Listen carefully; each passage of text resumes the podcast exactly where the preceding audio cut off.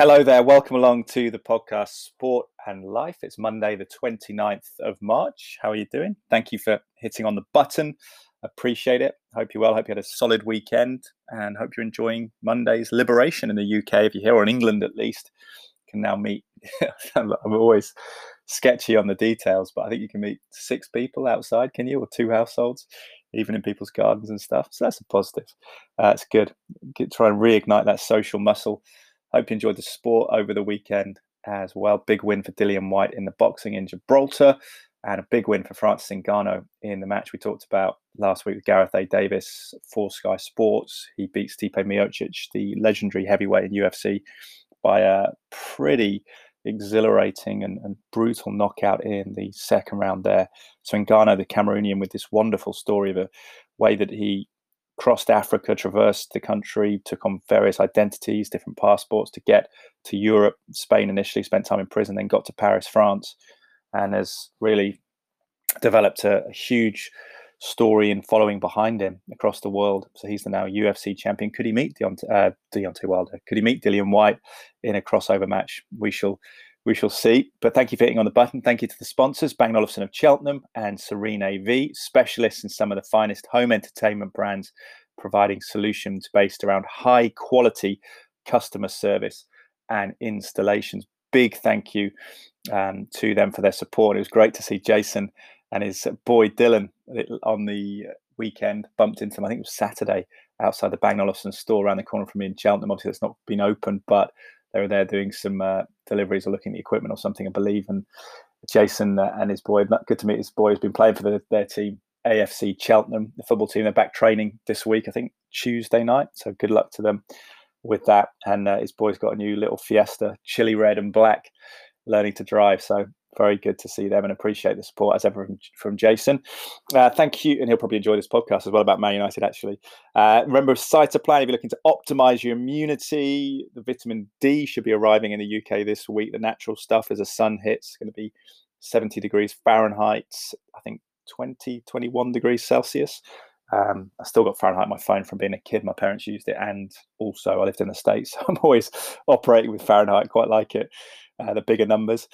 Um, but yeah, so that's coming. So that'd be natural source of vitamin D with the sunlight. But if you would like to uh, optimize your immunity, I take Immune Complete from cytoplan.co.uk, a company my father has worked for as a consultant. My father being Dr. Mark Draper, who is a GP practitioner and a micronutritionist as well, particularly engrossed and engaged with the concepts of, of selenium and zinc trace elements in the soil, how they seem to have depleted, and perhaps the effects on our immune system are corrosive so we, I take Immune Complete two from them as an adult male. Uh, Immune Complete one if you're a menstruating woman is the is the one for you as a multivitamin. But of course, I do a range of all the standard supplements, including fish oil, which I take glucosamine from time to time for the joints as well. But if you go to cytoplan.co.uk, c y t o p l a n dot co dot uk you can get a 30% discount and then 10% thereafter with the code Draper10R to D R A P E R, my last name, all capital letters, and the numbers 10. So, so the numerals 1 0, capital letter R. So it's Draper10R. Right onto the podcast. I'm a Manchester United fan, fortunate to have come of age really in the Sir Alex Ferguson halcyon days of the 90s and the team kind of swept all before them. All right, only won a couple of Champions League titles, but 13 domestic Premier League titles. And yet, since Sir Alex Ferguson retired in 2013, been more challenging time. So it's uh, a catch up with journalist friend of mine who covers Manchester United, writes in the national press in the UK, including the Sun, and has a fantastic Twitter feed covering the team and everything else. It's Tom McDermott, and he gives an insight here whether the club is making progress, how we know whether the manager, we know it's the right manager, could it be the second coming of Sir Alex? Because when you peer back in time, and I'll reference a book actually from Jamie McGill that I'm reading at the moment about the 1980s era, even when Sir Alex Ferguson came in in the tail end of 86, it wasn't always clear that that success was going to follow, despite what he'd achieved already at Aberdeen in Scotland, really uh, breaking up the old firm's dominance of Scottish football. But it wasn't always clear that Manchester United were going to get the glory they ended up getting in the 90s. So, yeah, we're trying to figure out what are the signs of progress in a league when, yeah, United sit second, but again, a distant second to the uh, swashbuckling, tiki-taka, fluid, false nine um, Manchester City, st- uh, steered by Pep Guardiola, the mercurial coach. So, yeah, are we making progress? How do we know? Here he is then, fantastic journalist, Tom McDermott. Tom McDermott, welcome back to the podcast. How are you? Yeah, I was thinking earlier on, uh, Ed. I think it must have been early lockdown last year when we when we last spoke in the pod, podcast format. Anyway, surreal, um, isn't it? Yeah, really surreal. Really, really strange, and um, it's great to be on and, and, and, great to chat to you as always. Yeah, we had a well, it was a great spring last year, wasn't it? So there was sort of mixed emotions at the time. It was quite nice in a way to have reduced work output, and people thought it was like a two week thing. I think so. It's uh, yeah, dragged on a bit. It's fair to say, but at least you're having a meeting today. The potential to get back into the office. It feels like things are moving. I mean, fortunately, I say fortunately, I've been able to get into the office working at Sky Sports News throughout, albeit with with good measures and testing at work. So it's been, I think, really lucky. But are you looking forward to just that that sort of mixing and socializing and, and being able to talk to people outside of Teams calls and Zooms? I, I, think so. I think I think part of me will or has enjoyed, if, if, if that's the right word, the sort of being able to work from home. Um, mm. But you know, to be honest, you can you cannot beat that sort of interaction, even if it's you know social distancing, talking to people face face to face, and having that bit of, I guess that that kind of camaraderie with with your colleagues, your teammates, and, and whoever it is, and really looking forward to at least spending part of the week when we're allowed and safe safe to do so back in the office and, mm. and back with people and, and talking about things because I think that as good as this is and it will change business and how people operate, I think you can't beat that that sort of face to face or face behind a mask contact. yeah, face behind a mask. Yeah, it's funny, isn't it? Because I think people have definitely found it um, kind of eye opening in the sense of these perfunctory meetings that people might travel to London or Birmingham or Manchester like for two hours and have a meeting for 10 minutes and then leave. They realise that actually that doesn't necessarily need to be done. But speaking to a, a mate who works for a university, the University of Wolverhampton, he was saying how meetings have sort of increased exponentially. I think he says by at least 60% or so. But he says they haven't really become more productive. He says the problem is that a lot of those are sort of conversations you'd have just to grease the wheels in passing, where you'd stop at a desk and have a word. And now people have to schedule official teams invites and send all these emails to then invite you on and then talk. And he said he's, looking forward to sort of losing some of, of that kind of um, extra meeting. From a journalistic point of view, Ed, one for you, I guess, before we, we get into it, and, and one question I, I've asked a few people is, do you think that it will replace completely sort of going out and meeting stars within their particular field and discussing them? Do you think it'll be maybe even a cost saving exercise for, for, for some organisations? I think there potentially is an element there. I think it's it totally depends again on the parameters of of who the interviewee is and how you can access them. I think there's definitely a texture and a quality that's unrivaled in terms of in-person stuff. And there's different aspects to that. It's a really good question. I think, for example, when I've been doing some MMA stuff, when the first lockdown kicked in, I did some boxing interviews, some features for the website, both video and written, and some MMA stuff. And actually, if you're interviewing, suddenly when people become very au fait with the technology, so you have fighters, American fighters who've got Zoom on their phone, you can just send them a link and they'll they'll put the phone on and you can do an interview and we can put it on Sky Sports YouTube page or wherever and then write a written piece off it. You think, well, that's a great way to get content because Sky doesn't have the time or resources to send me out for a 10 minute interview with a UFC star or or whoever it might be, a boxer. But actually, beyond that, I think there is a lack of uh, uh, of rapport and, and texture. And it's easy, things like this, I found the Zoom ones have been absolutely fun and enabled me to keep the podcast going, which is great. And it's easy with people like you who I've met and spoken to and spent time with. And actually, we've done it on numerous occasions.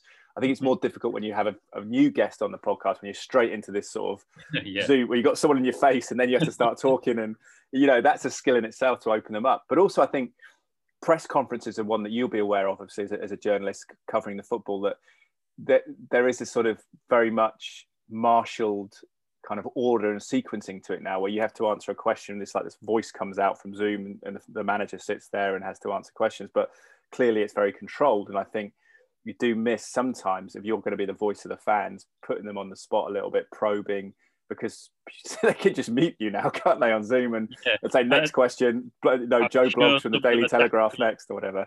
So I'm i think sure yeah, I'm sure some of them are tactical, Ed. I'm sure some of them can hear you when they th- when they say they can't. Yeah, well, that's what I mean. But I mean, I think from to you, from your perspective, I think that will be important to come back is the ability to actually dig a bit deeper in person that you can't do from afar. And I think it's easier to get fobbed off a little bit, isn't it? And I, I, find that interesting watching the prime minister stuff that he does with journalists on Zoom. That I think sometimes he can sort of misinterpret or reinterpret what they've been asked to sort of make it slightly smoother in terms of the answer. Where maybe you couldn't do that in person; it'd be a bit, bit more awkward.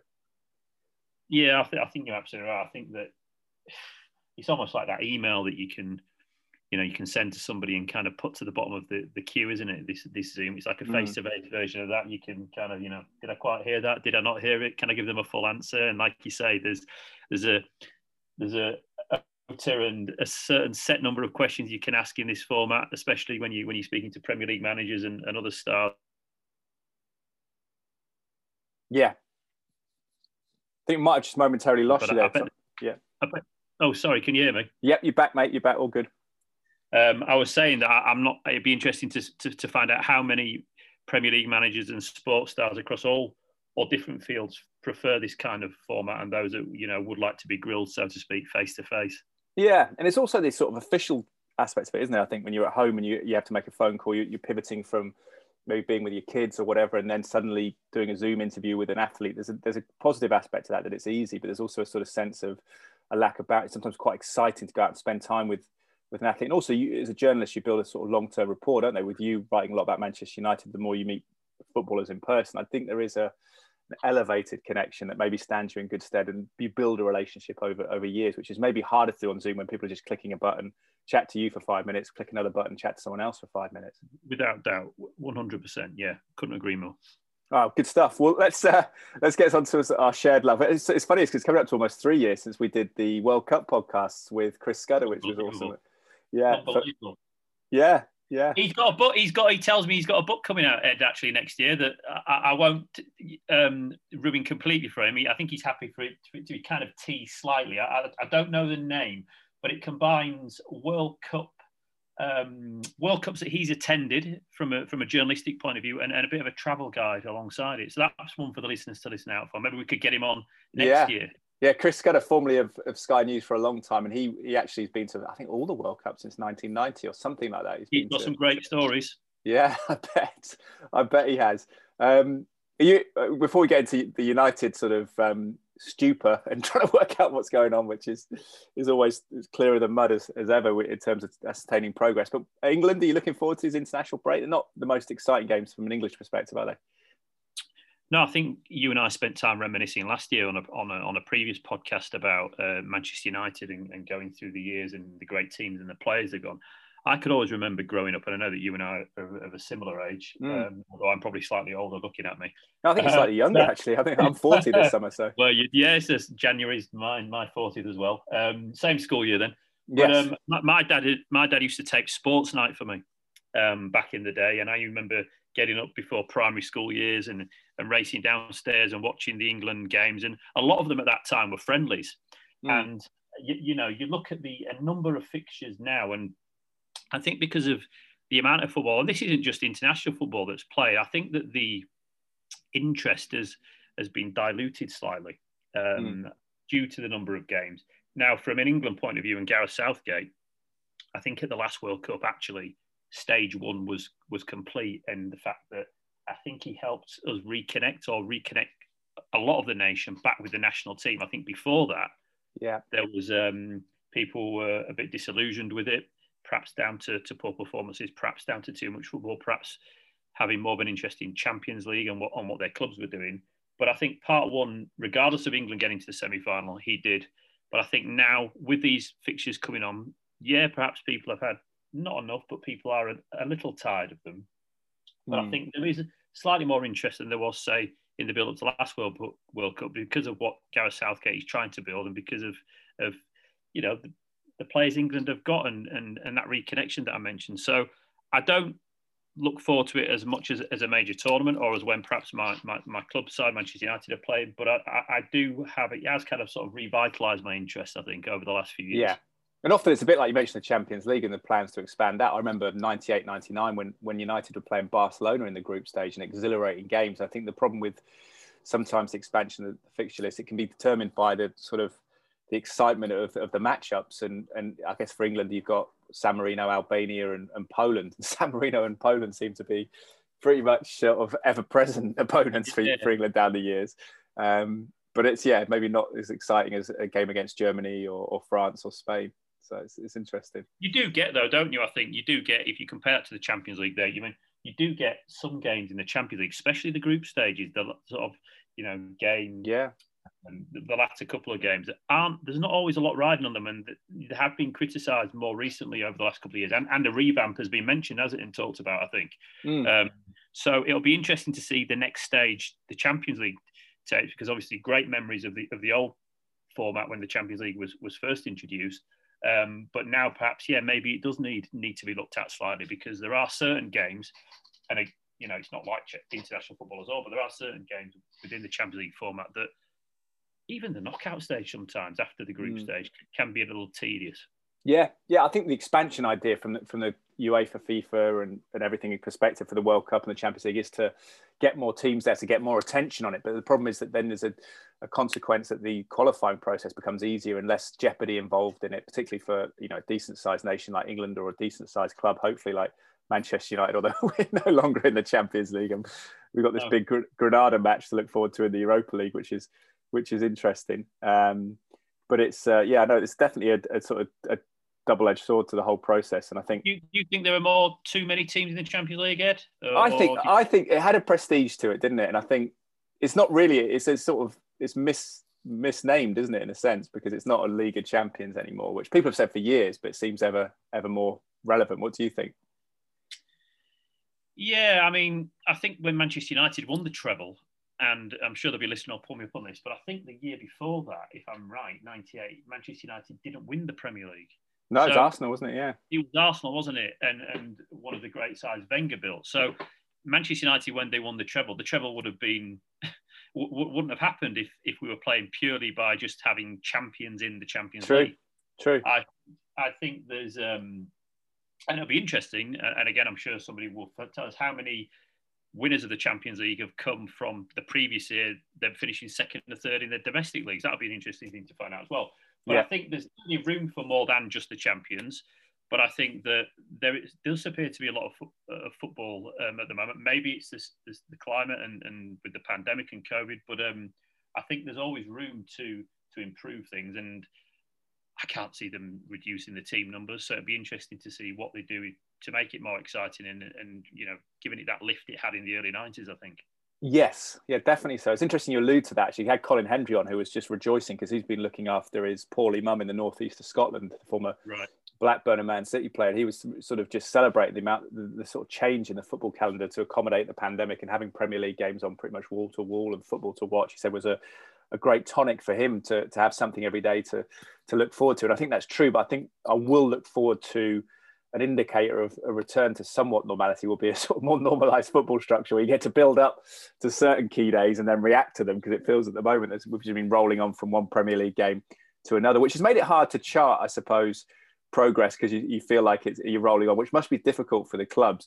But I don't know about you, but we're getting up to eight years now since Sir Alex Ferguson left, which is phenomenal, isn't it? And it just feels like after that big initial fall off from being champions, we've recovered some ground, but it's unclear whether we're kind of progressing in a, in a linear direction back towards the top or whether we're just sort of plateauing again as a, a club and we're, we're, finding it difficult to make that last leap back to to the sort of I guess upper echelons alongside Man mm-hmm. City and, and previously Liverpool. What, what, do you make of it? It's, it's hard, isn't it, to, to, to, diagnose it? I know you're always throwing out questions on on Twitter, trying to get some insight from other people's perspective because you get some some some that you can see from stats where we are. We're second in the table, but it doesn't necessarily reflect the emotion of it it's such a difficult, as you, as you say there, and this is not a cop out answer, but it is such a difficult one to judge simply because how much football has changed and things that you know go on off the pitch have altered since Alex Ferguson's um, retirement. I think that Solskjaer, if we take the existing United setup, I think Solskjaer has certainly improved the side year on year. I think behind the scenes, culture has improved as well. There seems to be, uh, Gary Neville always on, on, on Super Sunday one year always said, I'm looking at a team now that I like, whereas in previous years when Sir Alex Ferguson left, I wasn't sure that I quite liked them all. So I think, again, a bit like Southgate, the connection between the United fans and the team is a lot better than it was. Now, if we compare points at this stage of the season this year to last year, again, Solskjaer has improved. Second in the league as well would would suggest an improvement.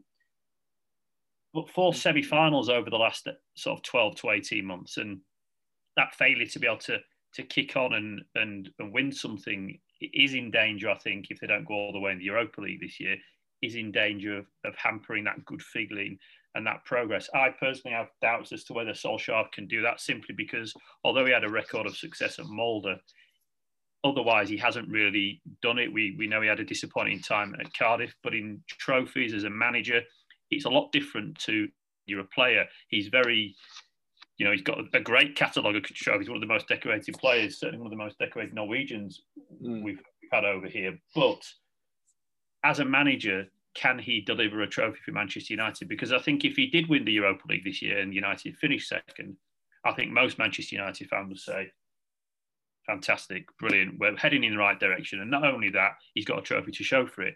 I think if Manchester United finish second this Premier League season, which I do believe they will do, but don't win the Europa League, I think that people will look and think, well, he hasn't won the Europa League. He failed in three or four other semi-finals. Yeah.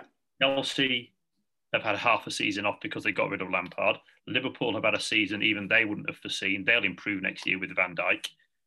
Um, Arsenal, Tottenham, Everton, all these other teams. Leicester, we can't forget, will push the top four again. And of course, Manchester City are going nowhere. So there are forces maybe with outside of Solskjaer's control that have worked in his favour this year. That if he doesn't get a trophy to back up what he's saying, could I think hamper him? And then my obvious concern, and I'm, I'm no doubt we may come on this, is what impact that has and that message to the players. Because somebody like Bruno Fernandes, who has been phenomenal and involved in all those assists and all those goals, if he eventually doesn't see United going that extra yard and, and winning a trophy, mm. may he in 12 to 18 months think, you know what, I need trophies to back up my sort of performance and, and put in my, my trophy cabinet, and, and, I'm not going to do that at Manchester United. So, very difficult question to answer. I'm not sure I quite answered it. no, no, I know what you mean. Yeah. But Solskjaer at the moment, yes, progress on and off the pitch, but I really think he needs a trophy sooner rather than later, and that's why the disappointment to losing against Leicester in the FA Cup was a uh, was was really hard to take. I think for a lot of United fans. Yeah, it really hurt, didn't it? And I think I don't know. What do you make of Solskjaer's comments? I think it was pre that match, talking about how trophies aren't a barometer of a success. It's your league position, your points, and your progression, which I guess works in favour for him. It's a convenient argument at the moment. I just think that sort of rational sort of bank manager's approach to football is is misleading because actually football's based on emotion. It's based on the joy of watching your team succeed. And I think you know when we were growing up, it's a different time. But the cup final was uh, almost in a way on a parity with the league. And I know that it was always the best team was the team that won the league because that was over a period of time. But there was a maverick kind of joy and appreciation of teams who won the cup. And actually, for our recent history for United, we always charted that progress through cups that then led to the title, wasn't it? It was the FA Cup 90, the Cup Winners' Cup 91, League Cup 92, and then you got there to the, the league in 93. So it felt like you needed that build up, but also just independently, you've got great memories that attach you to the club from winning those mm-hmm. trophies. I feel is he being a bit sort of facetious there because football only exists based on the fans' emotion, doesn't it? And their, you know, their their joy at, at trophy wins. Yeah, I mean, again, difficult one to analyse because football has changed. I think if we take Manchester United managers since Sir Alex Ferguson retired, uh, David Moyes was sacked when it was mathematically impossible to get Champions League. Louis Van Gaal won the FA Cup, but I think finished fifth that season and missed out on Champions League football. Mm. These two were sacked. Mourinho, in his final year, sacked just before Christmas, was I think oversaw one of United's worst ever starts. And really, if you compare his behaviour to then to how he was at other clubs he'd left, it looked like United certainly weren't going to head in the Champions League that season. So for me, if you're a business owner or, or, or, from a business point of view, the Glazers, they'll look at Solskjaer and think the Champions League is where the money is. He's got United I don't think we're speaking out turn. He should get United into the Champions League this season. Mm. They will, from a business point of view, think absolutely fine. From a supporter's point of view, and the kind of match going Reds, and there's lots of comments I noticed on your Twitter the other day from people who've been to, to United over the years.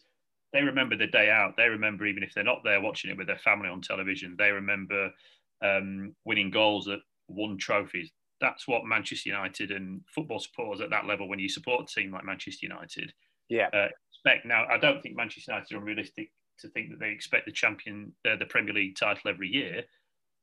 But at the moment, they're not quite getting to finals either and, and creating those memories. You mentioned games then in the 90s. I remember the 1 0 defeat to Everton uh, in the FA 95, yeah, yeah. Yeah, Steve Bruce's hamstring on the line. I think it was Rideout knocked in and Bruce couldn't get across. And yeah. it's things like that. And around that era, there was a, a feeling that even though United didn't win it that year. I think that was a year, another trophyless year for them. There was yeah, Black, well, horrible couple of weeks, wasn't it? Because Blackburn it was, beat it was title just about. Yeah, it yeah.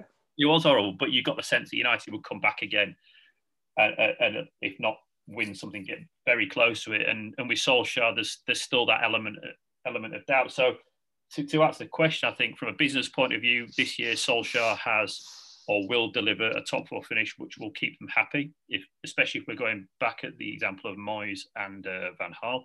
But I think from a supporter's point of view, they're desperate for a trophy. They're desperate for the Premier League. But I think what would keep them happy this year is the Europa League or the FA Cup. But unfortunately, that can no longer be.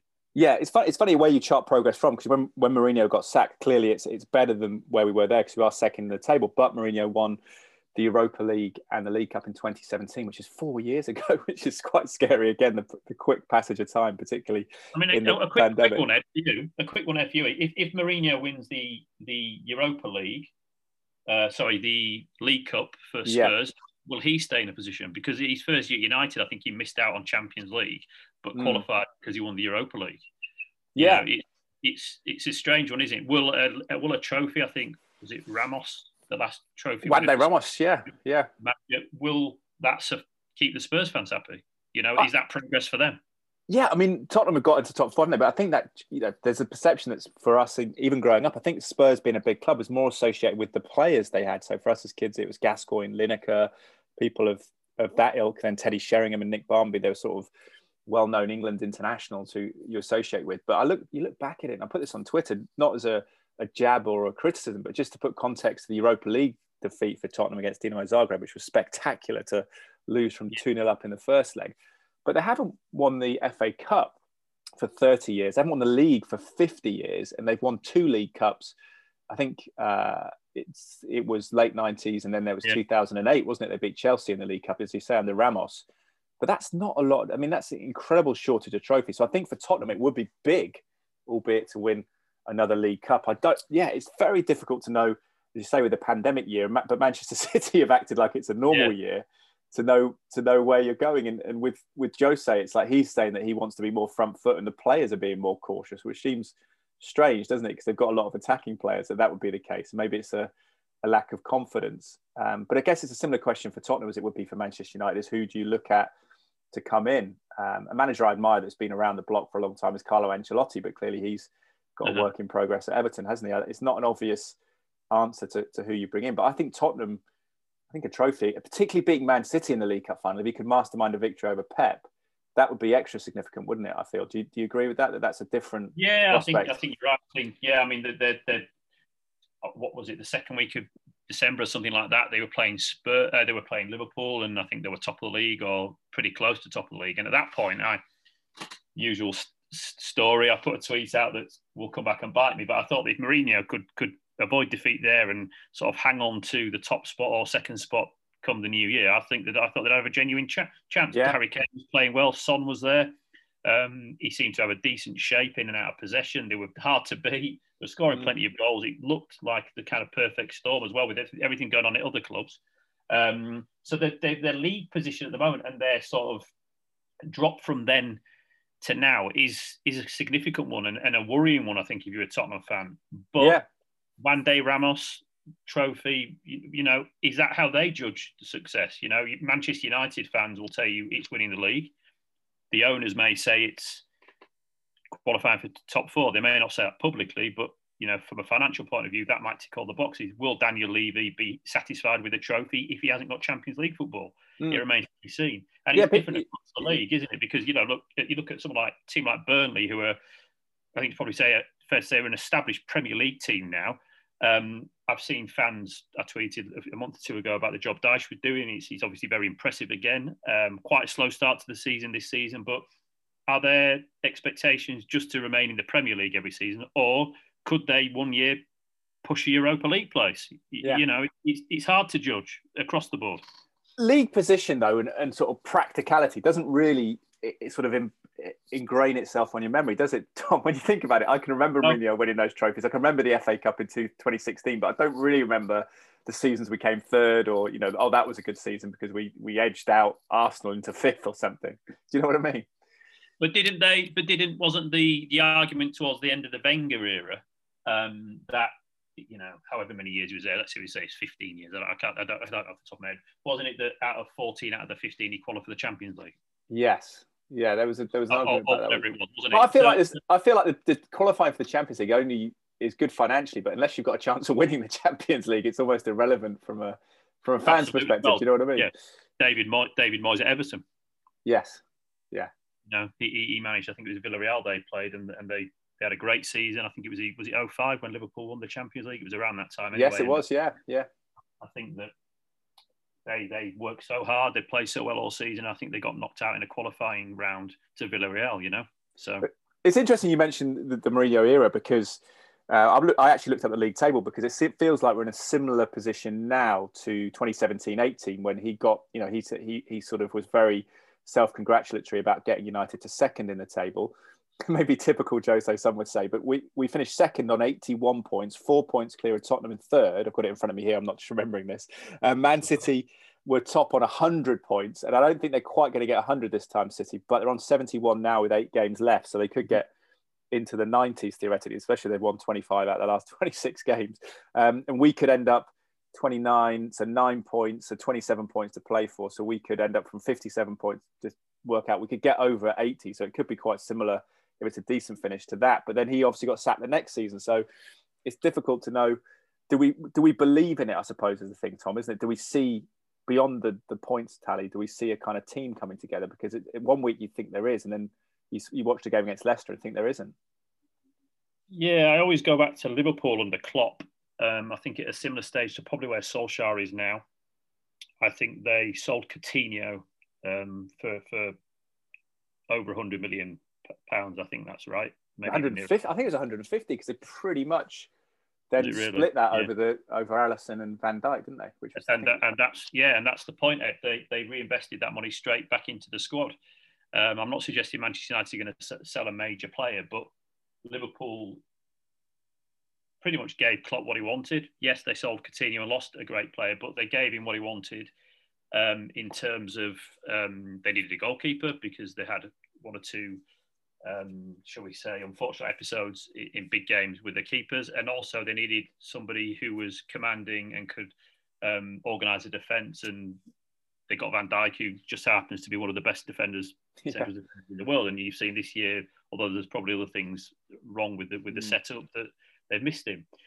The trouble with Manchester United is, uh, will they support Solskjaer either through a huge player sale like that, or will they go into the market, you know, off their own back, if you like, and and support him and give him what he needs? I think that there are three or four positions at least that perhaps they don't need that absolute world class player to come in, but you see when you sign a player like Bruno Fernandes, the kind of impact that that these guys can have, and the Liverpool example is is always a good one, and it, and it it's disappointing to hear from a Manchester United supporter's point of view. But if you invest in the right way and give give the manager kind of what he wants or what he needs, then even at United under Solskjaer, you've seen what can happen. And I just wonder with the backroom staff now at Old Trafford and the new setup with the technical director and, and, and, and Darren Fletcher and so forth, whether they're saying to Ollie, look, we're backing you off the pitch, we're, we're providing a great route for the academy and the talent that's coming through there to come mm. through, but also we'll help identify the best players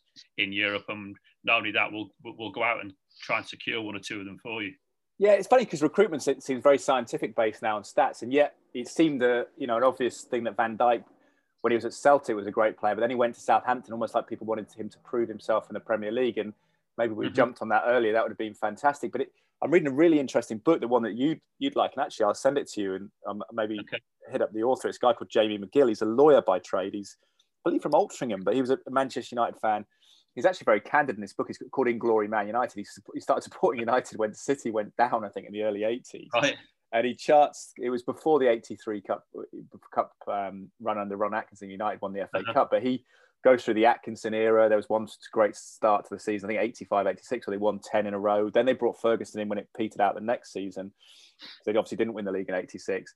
Then Ferguson, it sort of charts the ups and downs, the, the results, the, the, the negative media. He's got extracts from the press, which I don't remember because I sort of started following the team at late 80s, but from a, you know, seven, eight year old boy's perspective, yeah. I wasn't as glued to it as maybe as I would be later on, and there wasn't as much resource to, to cover it as detail. But it, it sort of does that, and it's the feeling of are we progressing under Ferguson? Are we getting there? Are we getting going one step back? There's people like Ralph Milne was saying was signed, and right. but then yeah, but then they were like great players that, that, we now know as great players that came in. So he got Steve Bruce from from Norwich. He brought yeah. Gary Pallister in and we didn't know at the time, but that would become a fulcrum of that team that started winning the Premier League in the early 90s. Paul Ince in midfield, Mark Hughes came back from Bayern Munich, where he'd been in Barcelona before that, to the, the club up front. And he, they got a spine together, and Ferguson pulled that together. Lee Sharpe arrived as a, a youngster, as a teenager as well, who became a, a wing star for United. But it was interesting in retrospect to see that happening and just wondering now, can I see that happening? Are Maguire and Lindelof going to be as good as Bruce and Pallister?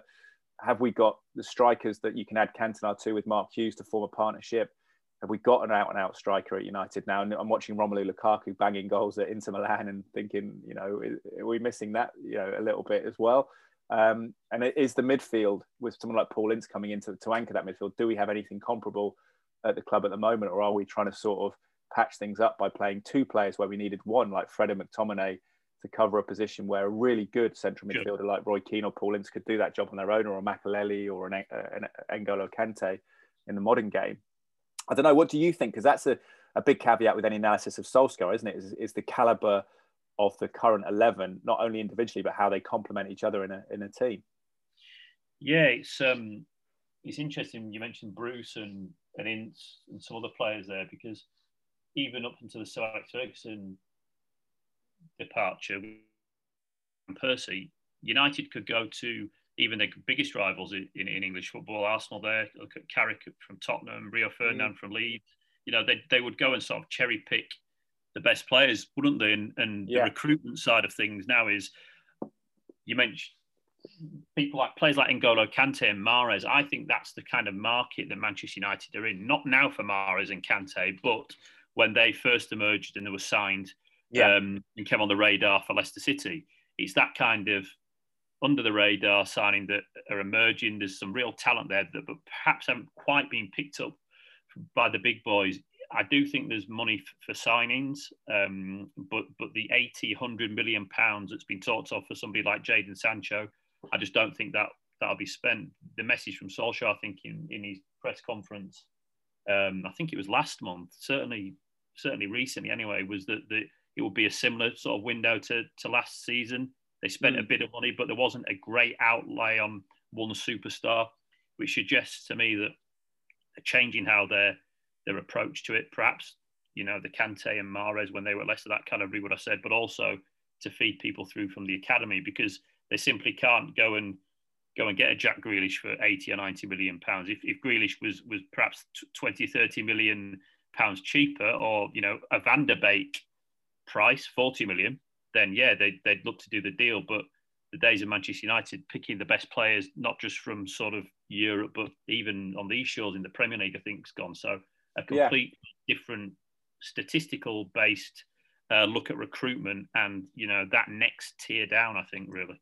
It's, it's, you mentioned stats, and there's, I think football is interesting because it, it, definitely skewed more to the gut feel and the artistic side when we were kids. And managers are sort of impulsive. They read a player and think, well, that fits into our system just by watching him. Maybe there wasn't the data available. But then I think wonder if that recruitment has gone a little bit the other way because of the fact you're buying a human being that's going to make a big impact. And I look at Bruno Fernandes and his stats have always been off the chart. Someone was talking about yeah. what he was doing in Portugal in terms of assists and goals from midfield for, for a significant number of years. And it was it was obvious that he could maybe translate that. But he's been able to do that, A, because he speaks English, he's an effervescent character, there are intangible aspects of him that he just is a galvanizing effect. It goes beyond his numbers, doesn't it? On the team, you can see he's infectious as he's he wants to run all day. He probably plays too much because of, of, of that, maybe. But that is something that Ferguson was good at, wasn't it? Was identifying character. And I wonder if this sort of you know protracted process of looking at numbers, maybe you lose that uh, touch for a manager to say, actually, this is the character I need for for the team. Do you agree with that? Because I think sometimes I think Maguire's trying to lead from the back. I can see that, but maybe he's been undone because, like Steve Bruce, he's got a lack of pace and he hasn't quite got the right partner in Lindelof that Bruce had in Pallister. So maybe his leadership is diminished because he's not able to cover his own back enough. He's not able to lead from the, the front in performances. Um, but I do wonder that you know yeah, whether we have whether we have the characters yeah, there. No, I think I think you're right. I think um, and we always do compare to to past successful teams, but these successful teams brought United trophies, of course. So you look at somebody like Gary Neville, mm. um, who whose character and sort of desire and leadership almost outweighed his ability as a footballer. Um, he was an he was an incredible leader on the pitch and was the first at training every day. If we're led to, you know, yeah, to him and the rest of the class of '92, people like David Beckham again their character and their, their work ethic was what, what really set them apart as well. And I'm not suggesting that some of the United lads don't have that that work ethic because they wouldn't probably be at Manchester United if they didn't. But the character and that desire within to, to, to kind of embrace it is is something completely different. And people like Juan Sebastian Veron, um, mm. other players, Gary Birtles, if we're going to go back further, didn't quite have that. I wouldn't say character, but they didn't have they didn't fit in properly to, to, Manchester United in the way of playing for. It didn't mean they weren't, weren't, talented players. So I think getting the character and the mentality of the person is is is almost as important, or if not more important than the ability, because you can sign players. Wilfried Zaha, maybe. Yeah. Wrong time for him to join United. Maybe if he'd have joined last season, it would have been a different story. More mature, uh, had a greater understanding of what was required for him, tactically more astute uh, under the manager's work. So character is is is is is not everything, but it's it's if you haven't got that alongside that, especially to play for a team like Manchester United, then you you you're going to struggle, I think. And mm. I hmm. think what added to, if I can call another player out, and that's Jaap Stam, is he had a real baptism of fire in the Community Shield against yes. Arsenal, didn't yeah. he, in 1998? And, and yeah, yeah. If he didn't have the, I guess, the strength of mind and character to overcome that, you know, world's most expensive defender. I think he was 10.75 billion at the time, which doesn't sound a lot now, but believe me, at the time it, it was a lot. He, he, you know, he could have quite easily crumbled and it gone a different way for him, but he had that strength and that character, and, and what a player he turned out to be. I guess the same with Patrice Evra. Mm. Manchester Derby, I think he was he was hauled off at half time. He had a torrid torrid afternoon, and he went on to be a, a great a great servant and a great player for Manchester United. So the character to deal with the pressure of playing for a, for a club like Manchester United and any of these top clubs now um, is really something you've got to be able to deal with. Mm. Yeah, and I do think it's, it's, it's not only about individuals, but how they complement each other. Like I said, I think Maguire and Lindelof is seemingly Solskjaer's preferred partnership. But could you get Eric Bailly to, to, to match up with Maguire? Would that be a better max, uh, match of, of attributes if they could long term? Because Bailly's got that recovery pace and Lindelof may work better with a different centre half alongside him as well. So it's it's it's interesting how that that works. And strike, you know, we don't have a regularized eleven like we did maybe back then. So you don't have a strike partnership. You have a front three that's interchangeable. So it's hard to assess necessarily where, where we're going. What about the Europa League then? Do you think they can do it? Because Granada next, but it's a tricky one. I'm looking at the draw. If the winner of quarterfinal one, which is Granada, Manchester United, and Granada, I think are eighth in La Liga at the moment, we would play mm-hmm. the winner of Ajax versus Roma which looks like that would be the hardest game. Then potentially you'd have Arsenal though in the final, I guess. Yeah, yeah. Um, I think so. The more I think about it, the more I think Solskjaer's got to probably win this, this tournament. He's, he's got past uh, Sociedad, he's got past AC Milan, two very good teams. AC mm. Milan, I thought, were quite unlucky for the whole game at Old Trafford and probably for the first half in the San Siro. I thought you could argue they were perhaps a better team. Yeah. Um, and, and United turned it on in the second half when it really mattered. I think that the bigger the game, the better for Manchester United, but I think the teams you've, you've listed there, um, I think the biggest test would probably be Arsenal if United could get to the final. Um, but even still, then with the season they've had, if you give United off a United final against Arsenal in the Europa League after the season they've had, and they've been very inconsistent as well, um, I think that Solskjaer would take that. I think United are in a fantastic position. No disrespect to Granada, but they should beat Granada and progress from that um, from that game. And then a game against, did you say Ajax and, and Ajax or Roma? and Roma. Um, we've had some great games against both over the years, but I think that you you take that of the semi final, especially with, yeah. the players United have and, their route there. So um, I, I, dread to think, really, just given the reaction to the game on Leicester City, what sort of reaction there would be on social media if United didn't go all the way. I know that sounds like quite a, um, a strange thing to say, given that we have no divine right to win anything. But I just think for Solskjaer and his progress and and the players coming out and saying we're on a path, we know where we're going, we're heading in the right direction. I really feel that now with the FA Cup not on not on the table, I really feel that he needs to to try and win this, and and I think he's got a very good chance. But again, if he fails, there's always going to be that thing in, in the supporters and maybe even sometimes the players' minds yeah. if they can't get over that those final of hurdles. And it's not easy. Again, it's not an easy thing to do, but he does seem to be taking United so far, which is which is promising. It's just that final bit now.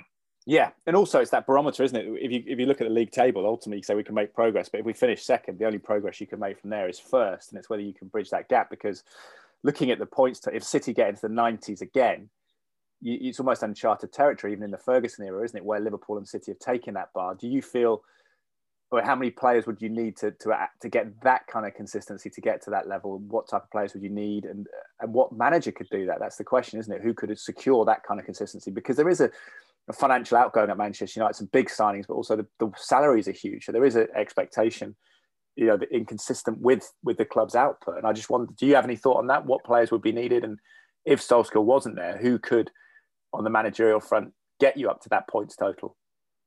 Yeah, um, I think Manchester United are, are about great teams, but teams that had lots of goal scorers in them. Mm. And I hmm. think this season if you take Bruno out of the equation, and yes, he scored a lot of, of penalties, Greenwood, who has improved performance wise in the last few weeks, Martial and Rashford don't seem to be hitting the same numbers as they did, say, 12 months ago. Yeah, five so, goals for Greenwood. I saw all comps. That's amazing, isn't it? Yeah, it's, it, it, it's, it's strange. And, and, you know, he's entitled to have a season. He's still 19, I think. He's still developing. So that's that's absolutely fine. But um, people like Martial and, and, Rashford, and Rashford's numbers are probably, to be fair, pretty good. Pretty good. Um, they could be better, but I think they're pretty good this season. But Martial in particular, you probably expect more. And Cavani has been fantastic, but probably can't do three games in a week um, mm-hmm. as we'd like to. And, and Cavani four or five years ago would be better. So for me, United needs somebody who can play regularly and score goals, which sounds like the obvious thing to suggest, but that they haven't had that this season. They, they simply haven't. And one area I always think about United now, when I when I see them play with the new style that, or the, the style that Solskjaer trying to implement, if he plays with two defensive central midfielders, mm. say McTominay and Fred, or Matic, I think teams have, have sort of found United out in many ways. That if they sit back and don't allow space for Martial and Rashford to run into, and they can kind of nullify or reduce what Bruno does, then the onus really is on the likes of Fred and McTominay to create something. And I don't think that's a natural for them to do. I think they're very good at winning the ball back. I think the yeah.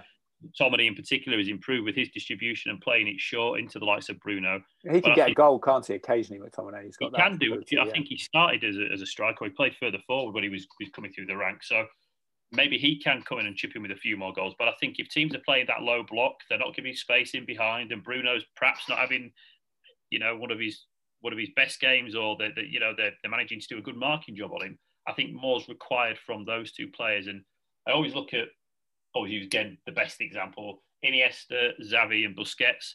Well, mm. Busquets was a, a player who would play in a similar position to Fred and McTominay, but he could play football as well. He could pass yeah. the ball. He was capable of playing through the lines. And I think that United need a player. Look, you, you know, you're not going to get a Busquets, but United need a player who is better on the ball um, when teams have sat back and Ooh. said, "Okay, come on, come at us. You're not going to break us. You're not going to hit us on the counter. We're not going to let you do that." But no. what can you, from a creative point of view? So. What, what, what you don't realise at the time is it is because it, it looks simple because they make it look simple. It's the players, and you mentioned those those trio for Barcelona, but you think about Roy Keane, great passing stats. Actually, when you looked on paper, he was known as a sort of hard man, but actually controlling the tempo of the game from that deep line central midfield position. He would do that. He'd ping it right, left. He'd just keep it and was happy taking the ball under pressure, would retain possession.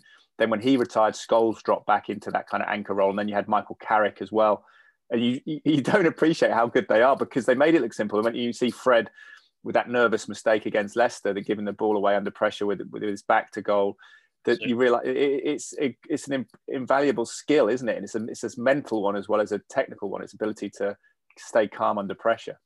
Yeah, I think that you know, I think United United can't buy everything that they need. It doesn't work like even under Sir Alex Ferguson, even Pep Guardiola, Jurgen Klopp. They're not going to get everything they need every single window. It just it just isn't going to happen. You know, you could argue Manchester United need a central defender, and uh, you know they probably do need a more mobile central defender. If Tuanzebe or Bailly could remain fit, I think the answer would be there to play along Lindelof or Maguire. Mm. But I think if you accept that the defence will remain the same. Luke Shaw has, has come on and probably Manchester United Player of the Year this year, season alongside um, Bruno. You accept the defence is going to be what it is. De Gea and Henderson are going to fight for the number one spot, and you look up further up the field at what United are lacking as well. And I think it is that central defensive midfielder who can who can can, can play a bit, and also mm. a goal scorer who can who can really get on that pitch on a regular basis and score United some goals because it's really what they've been lacking. I think at times this campaign. Yeah, no, I think you've you hit the nail on the head. And I think it's fascinating that Fred is nearly three years. He signed in the summer of 2018 for 52 million pounds. He's had three years to perhaps kind of create that role and hasn't quite happened. And I think maybe, you know, it's interesting that, that 50 million pounds is almost, and you mentioned Donny van der Beek at 40 million. He hasn't got much of a look in, but it's it's almost a kind of 50 50 bet when you sign players for that kind of money, which shows you the market and what the market will do. I don't know what the market will do as well. That's interesting, Tom, isn't it? Because of the depreciation of the pandemic. This is going to hit hit businesses. I was looking even at Adidas and Nike's revenue have been massively hit by the fact that amateur sports stopped. People aren't buying boots and equipment because of because they haven't been able to use them. So it's it's interesting the, the knock on effects of that and what the market will be. Will it be a sort of blanket forty percent dip, and then that, then you work out the market? Because I guess for a while there may be a sort of a feeling out period of, of, of working out where we are. I think so. Yeah, I think we saw a bit of that last year. You look at people like Barcelona, Real Madrid, um, not a lot of big money was spent. I think Neymar at PSG, as he recently extended his contract, that's been talked about. I always get the impression that I think somebody like Mbappe will end up at, at uh, Real Madrid. I just think he, he'll head that way eventually. Mm. Haaland is the, the big one on, on that everyone's talking about. Yeah. But you actually look around who has got the money to spend. I don't think Manchester United have got the money for a player like Haaland. We've said that already. I'm not sure that Barcelona have at this particular point in time. Um, Manchester City, although they, they do spend in, in, the transfer market, I can't really remember them buying a, a 90 or 100 million pound player or even spend as, as much as Manchester United spent on somebody like Paul Pogba. They certainly don't do it regularly anyway. So you've got to think that, especially with the pandemic, will play teams be looking at, at you know, as, as 20, 30 million pounds being knocked off some of these players' prices. Certainly in Haaland, who would pay 150 million for him? I mean, he'd be a great signing and he'd be great, probably be money well spent. But yeah, doing it and finding it, isn't it? Yeah, absolutely. I think you have to sort of take, they have to sort of work out where the income's coming from, the different effects of the, the pandemic on different businesses and, and their revenue sources, and what the what the whole has been for the the ticket sales as well. We, you know, that's I know it's relatively the Premier League clubs are cushioned by the sponsorships, but still, that's a huge amount of money that hasn't been coming in to the clubs and to the La Liga clubs and Serie A clubs and Bundesliga clubs. So, yeah, it's, it's, a complex picture. Tom, I appreciate your time. It's been awesome to catch up. We'll do it again soon, shall we? But ahead of the Euros as well. Absolutely, yeah, absolutely. Let's keep these coming. We should do more more often. But um, you, are on Clubhouse as well, are you? You're on the you're on the new fangled Clubhouse. Um, trying, I'm trying to get you on there with me. I'm trying to get you on there with me. so, it's, a Clubhouse for people who aren't. It's a new app, but it's basically audio based. But it's almost like an Instagram Live or Facebook Live. Is it? Although you have to be invited to it. Is that correct? I believe so. Yeah, and I'm not sure if you can record them in the same way. So if, if people missed us, I'm not sure they could delve back in. I'm not not sure about that, but um, yeah. it's certainly worth a look at. I think anyway. So you just have a live conversation and people sort of listen into it, and then they perhaps right, yeah. chime in if they want to and things. It's like a, a live virtual event. Yeah, it's interesting. It's audio, isn't it? Because sort of Instagram and Facebook have done that in video, but maybe people like the the audio effect. It's a little bit more um, relaxed in a sense, isn't it? You don't have to worry about your your hair and your look and That's stuff right. and right. state of your bedroom. Tom, great stuff. I'll speak to you soon. Cheers, Ed. Thank you, bud. Great to get the thoughts of Tom McDermott. Follow him on Twitter, and I believe he's on Instagram now as well. Some interesting conversations, certainly on his uh, qu- uh, Twitter account regarding Manchester United. How do you discern progress?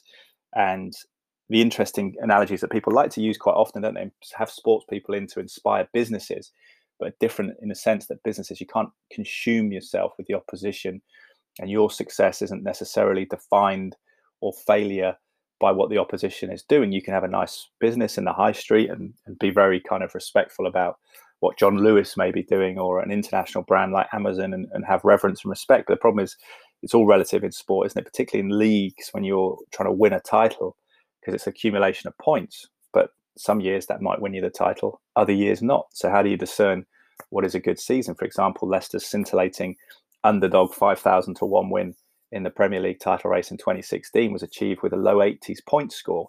The problem is now that Manchester City seem destined again to get into the 90 point range. Liverpool and Manchester City have been there for several seasons now. So actually, the chances of an underdog winning it seems slightly difficult at the moment, unless there's a blip where the big boys have a have a slight hiccup and don't get up to that 90 point total. But can Manchester United get there as well? That's the, the question. And try to work out are there seeds of, of progress. And interesting, this is the book that I've recommended. And Hayley McQueen, who's the daughter of Gordon McQueen, my fellow presenter at Sky Sports News, she's requested a copy of this from the author, Jamie Magill, M A G I L L is his name, In Glory Man United Travels and Travails of a 1980s Red Devil. And so it's a friend, there's a picture of them winning the FA Cup, I think in 1983 there, the team shot. But Manchester United, as uh, Jamie grew up in the 80s, weren't as successful as they are now. And you did not know that the success of the 90s was coming. Of course, it had been a long time since they won the last league title in 67, that European Cup in 68 and it's just trying to glimmer retrospectively when they when Ferguson started to sign players like Paul Ince and Gary Pallister, Steve Bruce, Mark Hughes came back to the club in the late 80s. In retrospect, it's easy to see those pieces coming together. Peter Schmeichel in 1991, the goalkeeper, and of course, Cantona, the final kind of uh, icing on the cake in terms of making United a, a title winning side again in the 92 93 season. But yeah, if you enjoy this stuff, it, would be an interesting book for you to read. In Glory, Man United, and if you grew up in the eighties, is Jamie? I think six or seven years older than me, so I don't remember the early eighties or mid eighties, but he does, and it's I think it'd be a lot of resonance and empathy for you if you grew up in that era. Some of the cultural references about what people were eating, the drinks, the uh, sweets, all that kind of stuff. Uh, so that's uh, Jamie Magill in Glory, Man United, Travels and Travails of a 1980s Red Devil. Follow Tom on social media. Thank you for listening. Thank you to the sponsors, Bang & Olufsen of Cheltenham and Serene AV, specialists in some of the finest home entertainment brands, providing solutions based around high quality customer service and installations. And Jason Briggs is a Manchester United fan of a similar vintage to Jamie Magill. I'm going to drop this round. I can fit it through his door box at Bang Olufsen Cheltenham in the courtyard there, I will. Um, but yeah, thank you to Jason and his team. Appreciate their support. And if you are looking to optimize your immunity, supplements that we as a family, the Drapers, have been taking for 20 years are Cytoplan the company based not far from here in the west of England, food based supplements, so digested as food would be. Looking to complete your trace element picture, selenium, zinc. Zinc's been mentioned a lot, hasn't it, in the research around coronavirus and how, how people battle it off. And vitamin D is in the Immune Complete multivitamin, multivitamin they offer as well. But if you go to cytoplan.co.uk, C Y T O P L A N.co.uk, the discount code is Draper 10R. Draper, all capital letters, D R A P E R. The number's 10 and the capital letter R. I believe you get 30% off your initial purchase, 10% thereafter. And uh, feel free to share that code with family as well. Thank you for listening to the podcast, guys. Goodbye for now.